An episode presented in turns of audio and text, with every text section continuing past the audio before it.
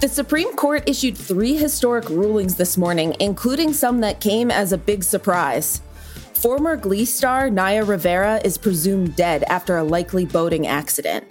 And author Emily Tamkin is here to talk about billionaire George Soros, his real influence, and how he became the #1 villain for some on the right. The date, July 9th, 2020. The time, News O'Clock.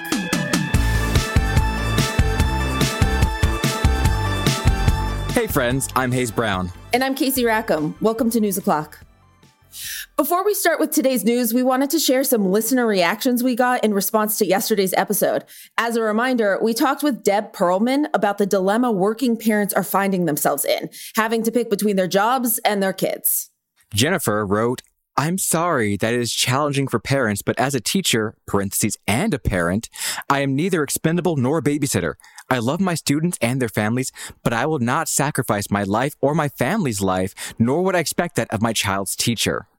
I mean, it's an extremely valid point. We already know that teachers are wildly underpaid. They're paying for their own resources often for their students. And so it's like adding this onto it is too much. But, you know, now we're in a situation where it's like it shouldn't be on the teachers and it shouldn't be fully on the parents. Right. No, someone is breaking down here. And having the parents and teachers go to war over it, I feel like is not productive here. It's not, they're not the ones who should be fighting at the moment. Definitely.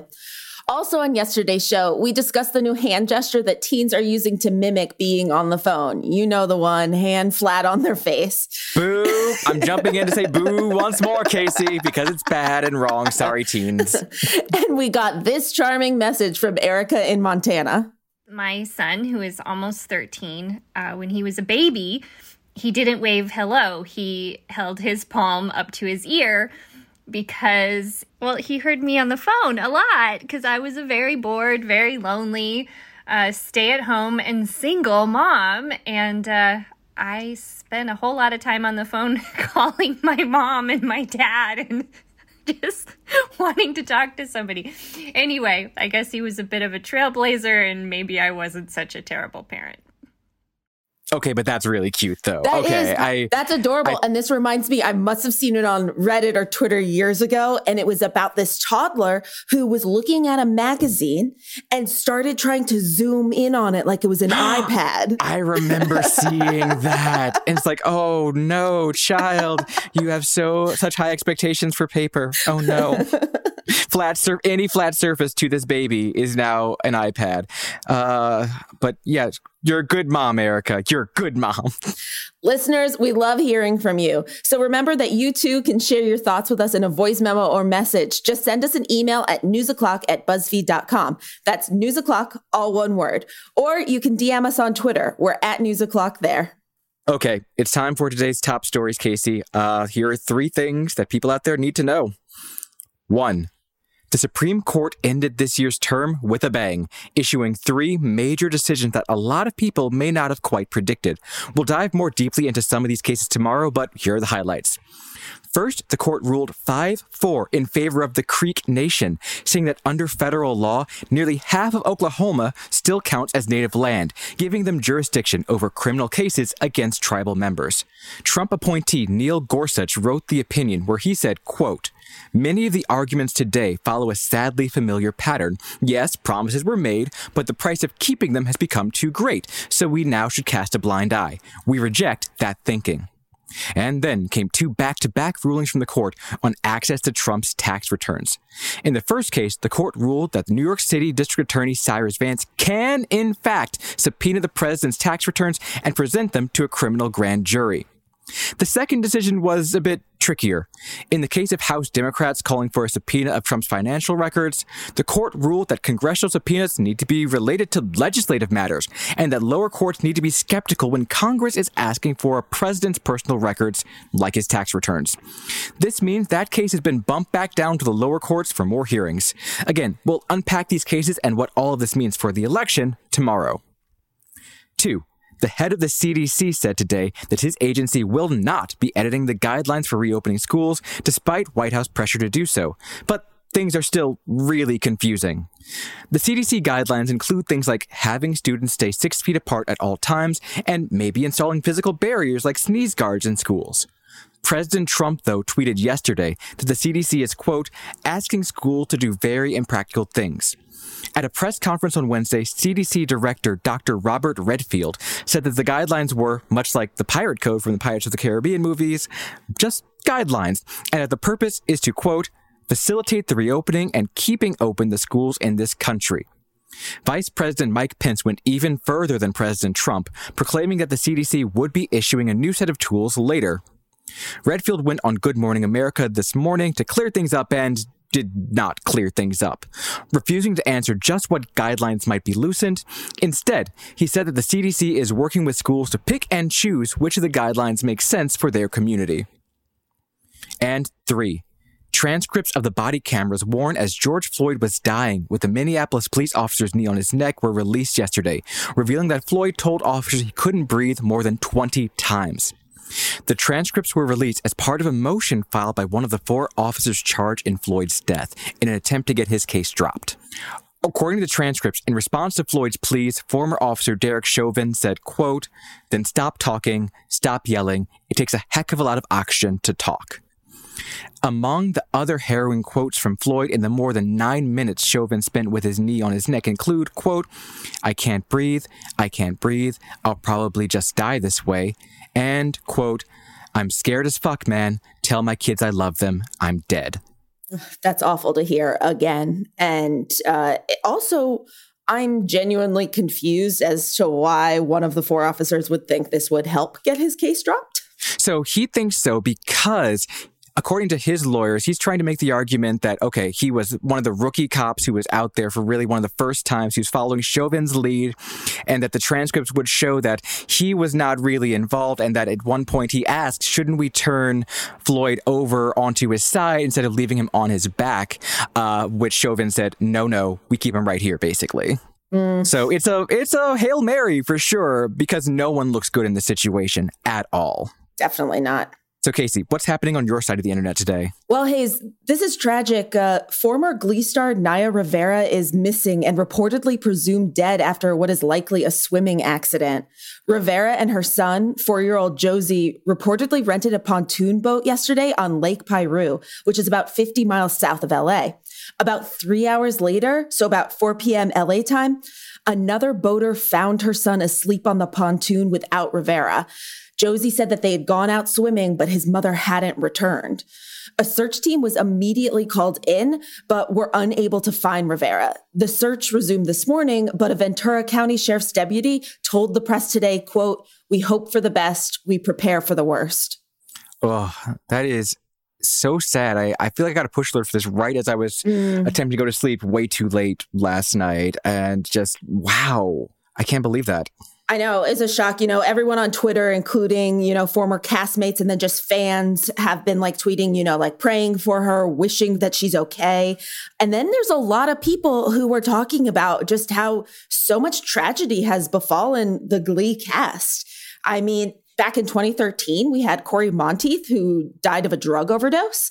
And then in 2018, we had Mark Salling, who committed suicide while awaiting trial over child porn allegations. Oh, so tragic. What a cursed show almost. I mean, we were just making fun of this show like a few weeks ago. And now it's like, oh, wow, what a reason to have to bring it back up again. You know, yeah. And it hits people really hard who are on social media because Naya was just posting pictures of her and her son, how 2020 has been for her. And it's just hard to see that like 2 days ago and then find out this news. It's definitely, people are reeling. For sure. So in other news, the band formerly known as Lady Antebellum, who we talked about previously on the podcast, filed a lawsuit yesterday against a Black blues singer in a dispute to use their new name, Lady A.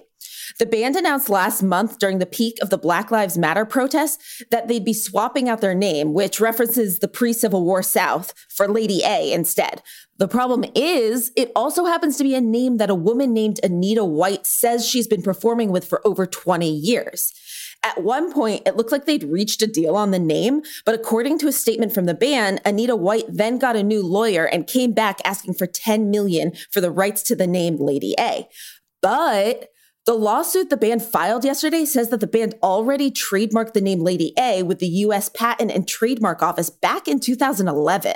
They're not asking for any more money in their suit, just for the courts to give them the all clear to use the name. That is so messy. That is a mess right now. Because on the one hand, you have the band who we assume in good faith was trying to do the right thing by changing their name. And I cannot blame Anita White at all for trying to get the bag and trying to come back and say, no, please give me so much money for this name, you famous ass band. And it's just like, you could go on Twitter and see, it kind of feels like at one point, even if Lady Antebellum or Lady A might be have the right when it comes to legality of the name, it feels as if they missed the point because they tried to change their name so it would be less racist. And now they're going after a Black woman in the industry who's had that name for 20 years. So it feels like the point is way over here and they're way over there. I know. I'm actually personally torn. I know this is like a bit of a hot take, but I'm actually kind of on the band's side here. I feel bad for saying so, but I figured they filed the patent. They have the legal right to use the name. And they're not asking for money, so it's a tough one in my book. I'm really curious to see how this one plays out, both in the courts and in terms of like the public eye, because all goodwill they were trying to get from the name change completely gone in the short term. Yes, 100%. It is gone. All right. When we come back, we've got author Emily Tamkin talking about the influence of George Soros. Stay right there.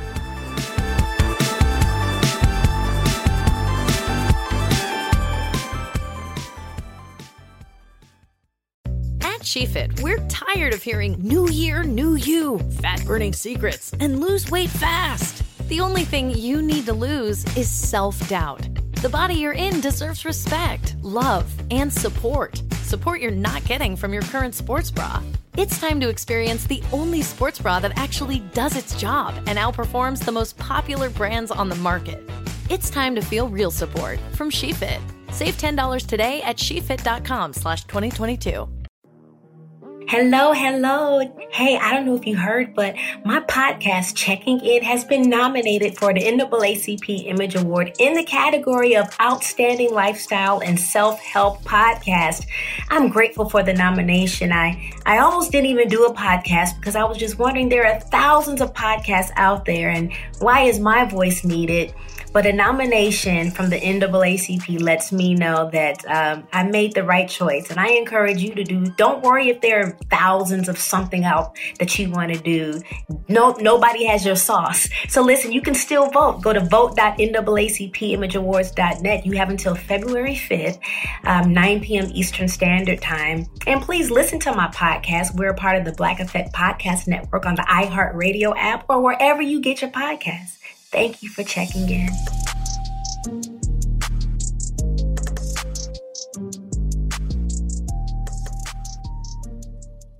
Look through your children's eyes to see the true magic of a forest. It's a storybook world for them. You look and see a tree. They see the wrinkled face of a wizard with arms outstretched to the sky. They see treasure in pebbles.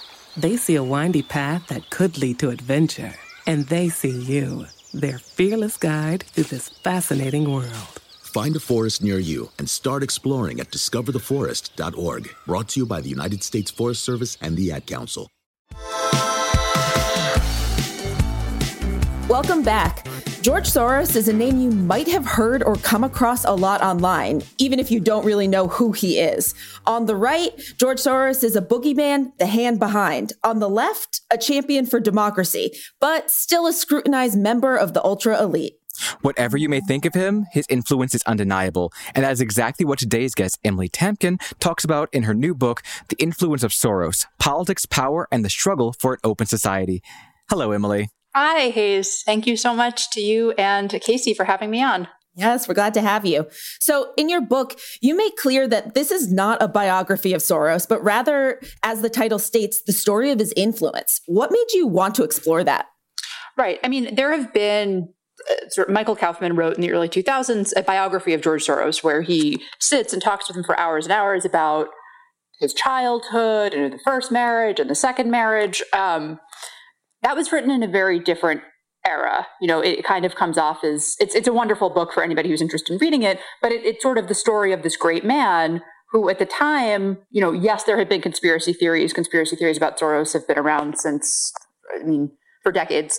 But it wasn't like it is today, where I think Soros is almost better known for the conspiracy theories than he is for what his actual influence has been, even though that influence has been tremendous. So I wanted to write a book that did three things. One, that took stock of what the influence has actually been, and particularly in the realms of finance, philanthropy, and politics. Two, separate that out from the conspiracy theories about him and ask, well, why is it so attractive to conspiracy theorists?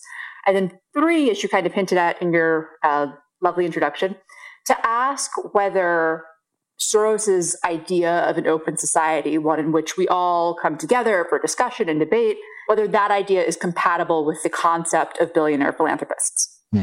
So for those out there who aren't familiar, what can you briefly say about the extent of George Soros's actual influence on the world? I think it's been tremendous.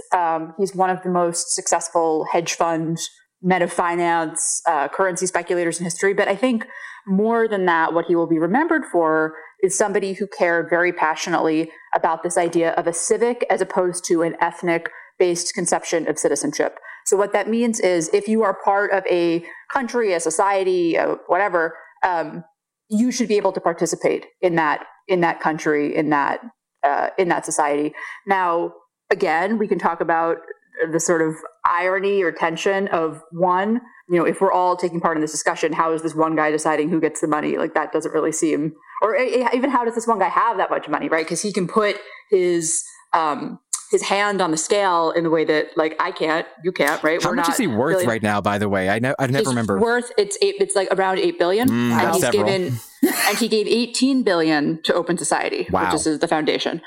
But, you know, should one person be able to have that much to decide to give away or not? And then the second thing is that, you know, I do think that if you have so much power in the financial realm that you can make decisions that lead countries to leave economic groups or that throw countries into financial chaos, then your financial influence has influence in the political and civic realms that you're giving money to try to better. So that I do think that there's a tension there as well.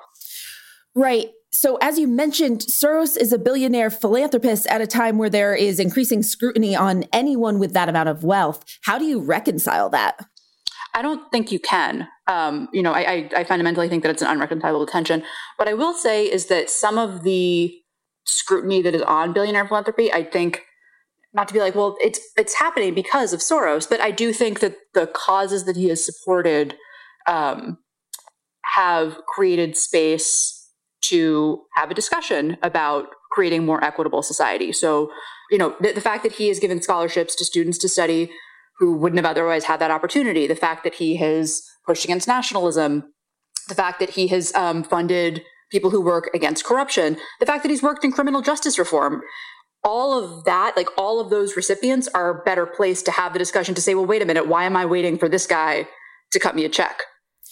So what would you say was the turning point when Soros basically became a meme, especially for the far right, where he's painted as being a possible agent behind anything that they don't like? Yeah, I think in this country, there's two main turning points. There's the election of 2004, when he says, oh, we really have to stop the reelection of George Bush. I'm going to become a major political donor.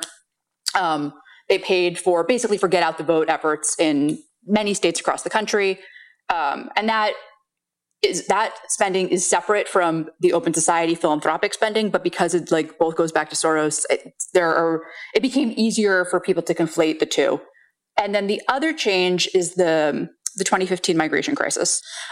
Before this had happened, Hungarian Prime Minister Viktor Orbán had met Arthur Finkelstein, who is this New York Republican operator, and Finkelstein sort of helps Orbán.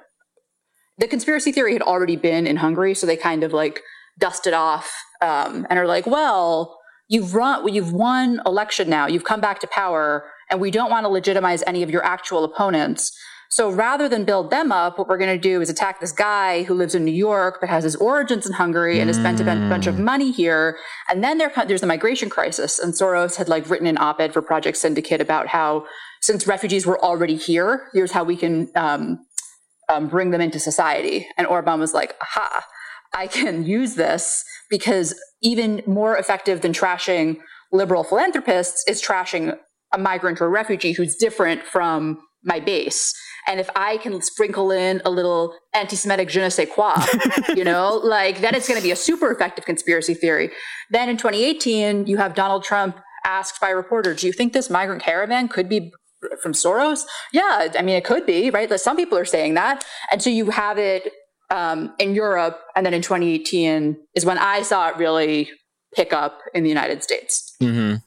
So in your book, you also explore the conspiracy theories around Soros that you mentioned earlier, of which there are so many. Were you surprised by any of your findings? Yes, I was just, I was just surprised, and maybe this was naive of me, but of how everywhere they are, you know, that there was no rock I would overturn where I wouldn't find a conspiracy theory. The one that I find still, every time I hear it, it's shocking to me, is that he's accused of collaborating with the Nazis. I just think that every time I heard it's like, I can't believe I'm hearing this again. The most shocking one lately, which is not in my book, is the gentleman who's running for Congress in Florida who said that Beyonce is a deep state agent paid by Soros, which was A, surprising, and B, as a Beyonce fan, frustrating, because I would have loved to include Mrs. Knowles Carter in my book. Oh, get a quote from Beyonce, slap that in there. Exactly. For the paperback, save that for the paperback. So was there any truth behind any of the conspiracies that you looked into, though? Or were they all just fabrications, anti-Semitism wrapped up in a blanket of just making notes, just asking questions? I think that there is a kernel. The tricky thing, well, first of all, I think that the reason that they're so effective is because of anti-Semitism. So it's hard for me to be like, that one is anti-Semitic, that one's not anti-Semitic, because the reason that they stick is because of anti-Semitic stereotypes. Having said that, I do think that there's a kernel of not accuracy, but reality in many of the conspiracy theories, not all, but many. So, let's take, for example, the idea that the Black Lives Matter protests against police brutality are organized and paid for by Soros. This is obviously a completely ridiculous conspiracy theory. It's anti-Semitic because it assigns, it says that this one Jewish man is paying for a group of people and making them do something. It's also very insulting to the Black Lives Matter protesters, right? And stripping them of their agency and saying that it's so, for all of these reasons, it's wrong and bad. However, Soros has been involved in pushing for criminal justice reform since the late 1990s. He gave grants, or Open Society gave grants, to work on restorative justice programs. More recently, Soros has paid for progressive prosecutors and their district attorney elections. So you can kind of squint and tilt your head and see where it's coming from, right? It's not like he's unrelated. It's not like he's never had anything to do with the causes that Black Lives Matter is fighting for. He has, but that doesn't make it accurate, true, a replication of reality, or worth repeating. This all sounds so interesting and fascinating and honestly complex. Where can people go to get your book at this point, Emily? It's available at good bookstores everywhere. No, it's you can buy it. I mean, it's if you go to the HarperCollins website, you can sort of pick. It's through Amazon, Barnes & Noble. I personally may get in trouble for saying this. I would encourage you to order through your local independent bookstore.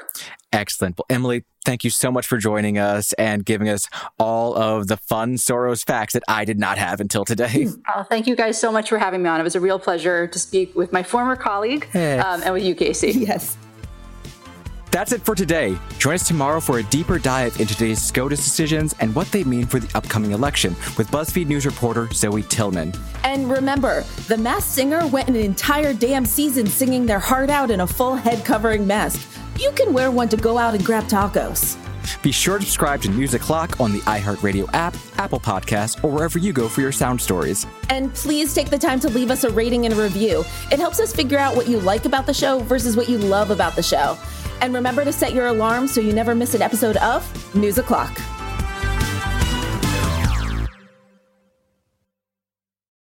Calling all partners. Losing weight is better together with Nutrisystem's Partner Plan. In fact, people who diet together lose 20% more weight than dieting on their own. Get new premium meals with up to 30 grams of protein. They're big and filling and taste delicious. Plus, try our new restaurant faves that taste like your favorite restaurant, portioned with half the calories. Don't wait. You could win big cash during Nutrisystem's Better Together Partner Plan 100K giveaway, and maybe win the grand prize of $25,000. Just go to Nutrisystem.com/thin right now and get 50% off plus an extra $50 off your first month. You heard me right. Go to Nutrisystem.com/thin right now and get 50% off plus an extra $50 off. Don't wait. This partner plan offer will not last long. Just go to Nutrisystem.com/thin right now and get 50% off plus an extra $50 off. Go to Nutrisystem.com/thin. See website for details on our 2-month subscription offer. No purchase necessary. Open only to U.S. residents over 21. Void where prohibited. Runs December 25 through April 4th, 2022. For official rules, visit Nutrisystem.com. Sponsored by Nutrisystem, Inc.